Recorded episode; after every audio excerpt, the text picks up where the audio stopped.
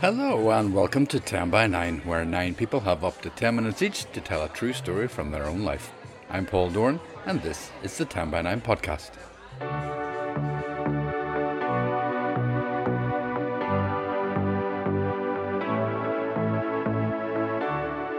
I'm recording this the morning after a wonderful evening at Portstewart's Flowerfield Arts Centre. We had nine amazing stories on the theme family, and there are two of them on this podcast for you both from first timers. Perhaps her greatest quest was the acquisition of a rare Glastonbury thorn. Sprung supposedly miraculously from the staff of Joseph of Arimathea, the broken pieces had been put back together and were highlighted with golden dust. Grandad told us about his Japanese friend who knew how to fix porcelain. So we'll hear about a much missed mum with green fingers and a vase that symbolised a lifelong love and uh, a bit of a gaff by me. But just before we do, I want to do a shout out to Joy Perkins in Australia who signed up to support us on Patreon. Many thanks, Joy. And if any of you get the same urge, I promise I'll give you a shout out too. Okay, on with the show, and we were in beautiful Portstewart for our family event. Here's first timer Alice Lewis. It's a hot summer's day. Our mother has let it be known that there's an ordeal in store for us, her two youngest children. Not only must we endure the weekly hair washing ritual, bent awkwardly over the bathroom sink, mum's fingertips vigorous on our scalps, it's also time for the dreaded home haircut. This torture involves standing still on sheets of newspaper, eyes screwed shut against the slicing scissors breath held against tiny, suffocating slivers of hair. My brother and I decide we won't tolerate it this time. We hatch a plan. We'll hide in the garden. We know that we'll need supplies, so somehow we manage to take some digestive biscuits and slather them with jam, while my busy mother isn't looking. We run to the bottom of our back garden and hide, crouching behind an old wooden bunker where the dog sleeps. Time passes. Hours, it seems. We're so pleased with ourselves and our clever plan. It's working so well. We know we have to ration our supplies, so we bravely clutch our jammy biscuits in hot, sticky hands. And then the wasps come. This is an ordeal worse than any haircut, so we flee back up the garden and into the house, our brief garden sanctuary abandoned. The funny thing is, Mum must have been distracted or taken pity on us, because neither hair washing nor haircuts took place that evening. Forty years later, and we're middle aged with children of our own. Our beloved mother died four years ago on the 1st of May. At her funeral, we sang, Bring flowers of the rarest, bring flowers of the fairest from garden and woodland and hillside and dale. Mummy was our very own Queen of the May, not least because of her love of flowers and all growing things. We lived in a small, semi detached house in South Belfast, in the escalating horrors of the early Troubles. There were ten children, but the older ones had gone to university or left home as the younger ones were coming up. All the same, it was a packed, busy, chaotic household my mother ensured that we were fed, clothed, and well educated. And despite rearing all those children, cooking and baking, washing clothes and cleaning, she managed to maintain a garden of flowers and shrubs, fruit and vegetables. One of my earliest memories is of breathing in the heady scent of dusky, rusty wallflowers and being fascinated by the tiny raindrop cupped in the centre of each lupin leaf. Mum taught me their names, as I followed at her feet while she hung out the washing. Mum's love of plants was natural and innate, and like any true gardener, verged on the obsessive and covetous. When we visited country parks or anywhere with gardens, which was most weekends, Mum was notorious for just taking a wee slip, much to the mortification of her children. The kitchen windowsill was crowded with these slips, taking root in jam jars filled with water. Without fail, they grew for her, and her garden was a rambling, vibrant jumble. Upon learning of an interesting new flower or shrub, or reading about a plant with healing properties, she wouldn't rest until she possessed it. Perhaps her greatest quest was the acquisition of a rare Glastonbury thorn. For years we knew of her yearning for this mystical tree, sprung supposedly miraculously from the staff of Joseph of Arimathea, a figure associated with Jesus' burial and also the Holy Grail.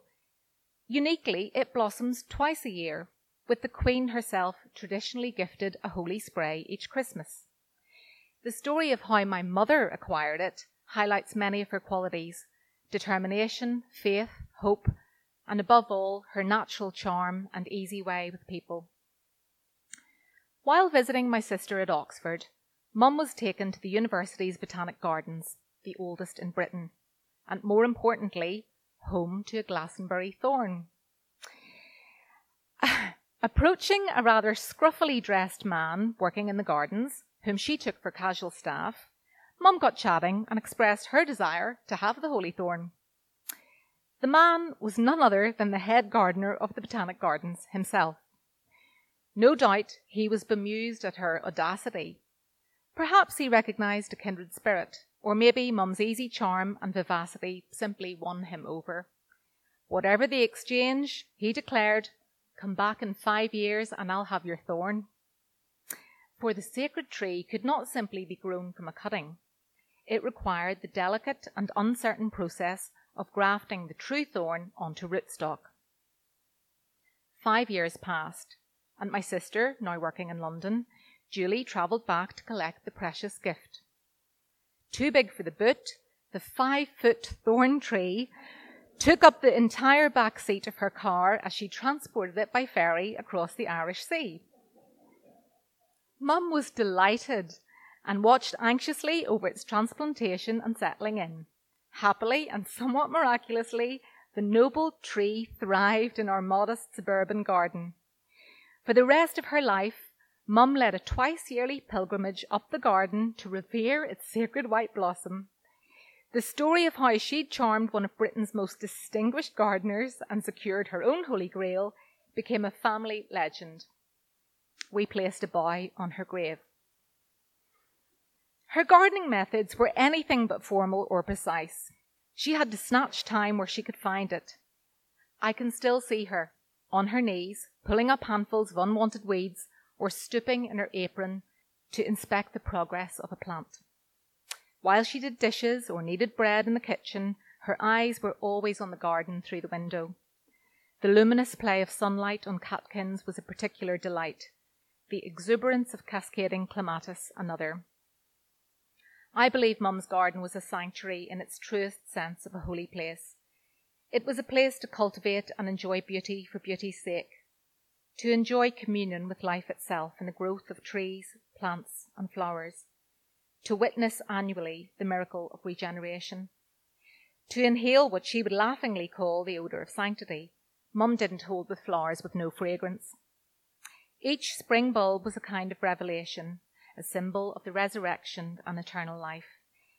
These things weren't metaphorical for Mum, they were deeply held beliefs that imbued her life with meaning and grace. And of course, the garden had its thorns, was indeed crowned with the holiest of thorns. Mum walked often in her own garden of Gethsemane. The garden was also a sanctuary for the wildlife she cherished. There was the blackbird she fed with cheese, the tadpole she nurtured devotedly, and the hedgehog she was desperate to cultivate as a regular visitor and slug catcher. Her delight in these creatures had an innocence and joy that was mirrored in her own zeal for life.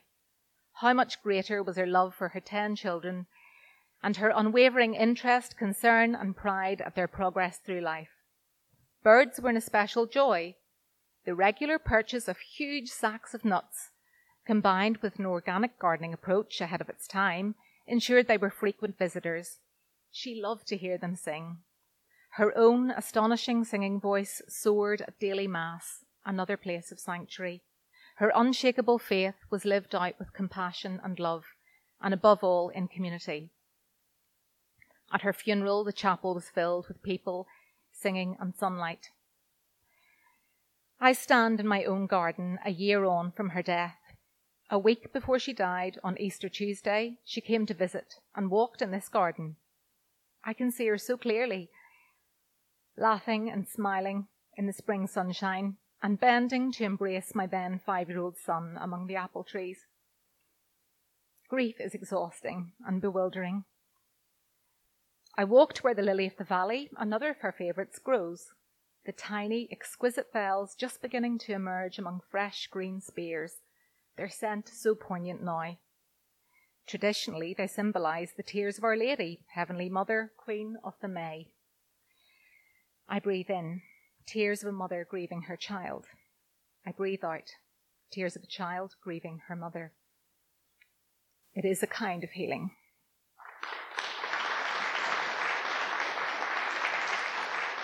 Oh, Alice, what a wonderful way to honour your mum. Thanks so much for that. It was beautiful. And if, like Alice, you've a story to tell or even just an idea for a story, then get in touch at 10by9.com or contact us through our social media channels, the usual places Facebook, Twitter, and Instagram. First timers are especially welcome. Okay, on to our second story, and it's from another first timer. Here's Maura Doran, no relation to me, Take it away, Maura. Childhood for me was a happy time, despite being the eldest of six and therefore having to be the sensible one. Part of that happiness was due to spending a lot of time with my two sets of grandparents. My mum's parents lived in a rural setting in County Tyrone. There we were close to nature, learning how to look after hens, milk the goat, and collect berries to make jam. In contrast, my dad's parents lived on a busy road in Belfast. There we listened to Percy French and John McCormack singing from a large brown gramophone. Afterwards, we would sing The Mountains of Mourne or Bless This House at the top of our voices, with Granny accompanying us on the piano. Poor Granny. Grandad loved to cook.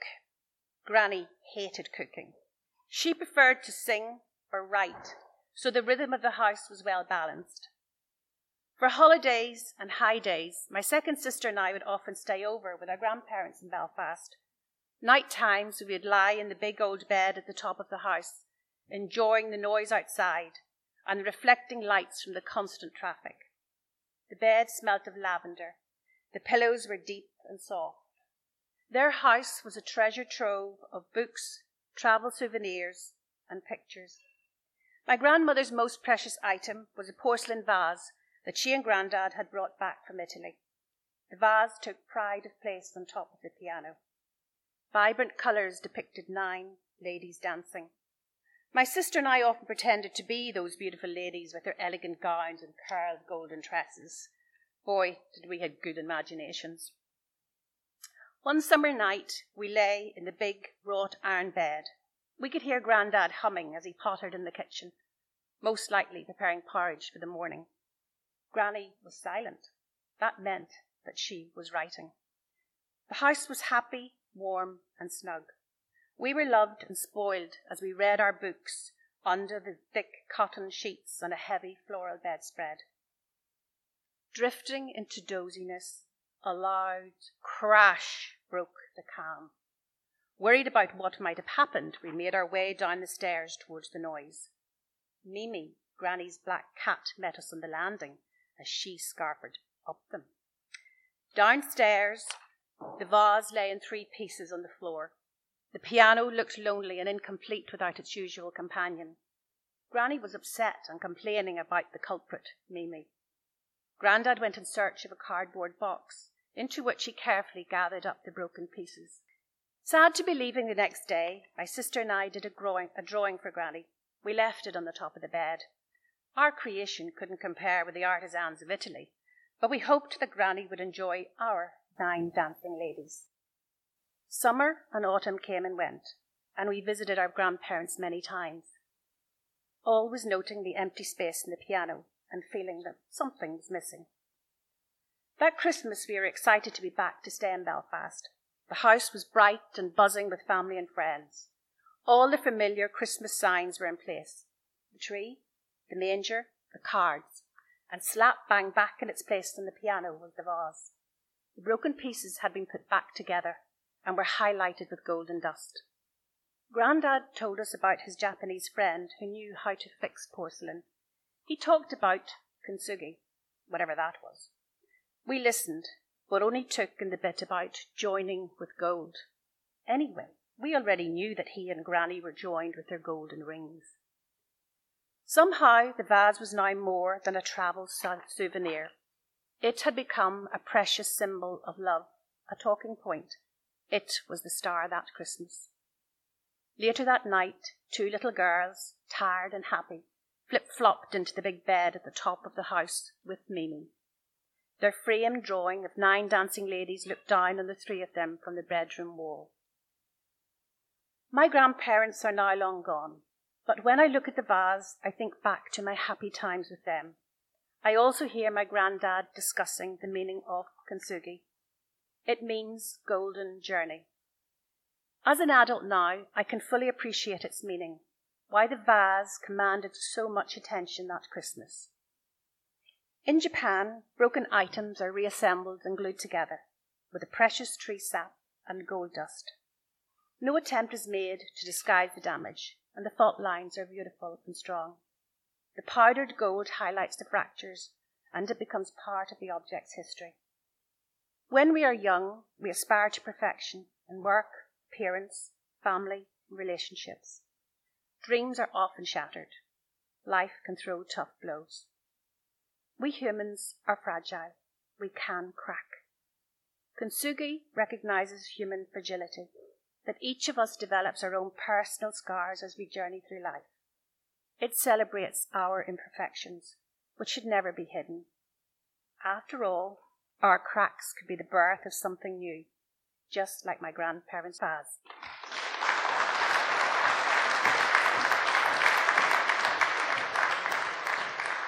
Maura, thank you so much. What a gorgeous story, and thanks for the lesson on kintsugi. I hope both you and Alice will be back with more 10 by 9 stories.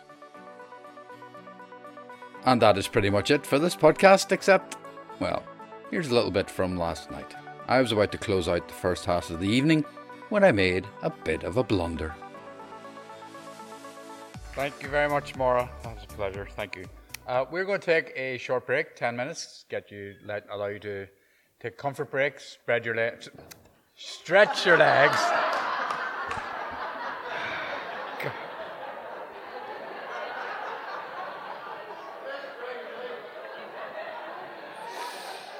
Oh, God. Don't believe it. Oh, God. I'm very sorry. This is a. we always say this is not a family event, but I mean, I really didn't mean to go that far. Anyway, um, we will stretch your legs, folks, and we'll be back in 10 minutes with four more stories on the theme family. Thank you. Well, what can I say? The audience laughed, and it could happen to anyone.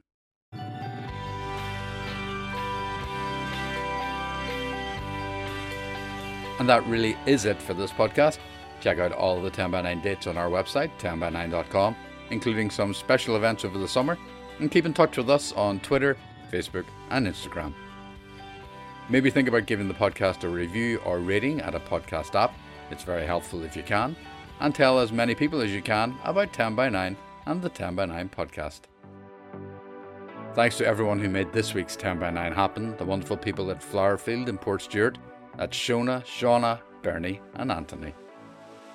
The incredible and generous audience, and of course, all our storytellers, but especially Alice Lewis and Maura Doran. I'm Paul Doran, and I'll be back with another podcast soon. But for now, bye bye.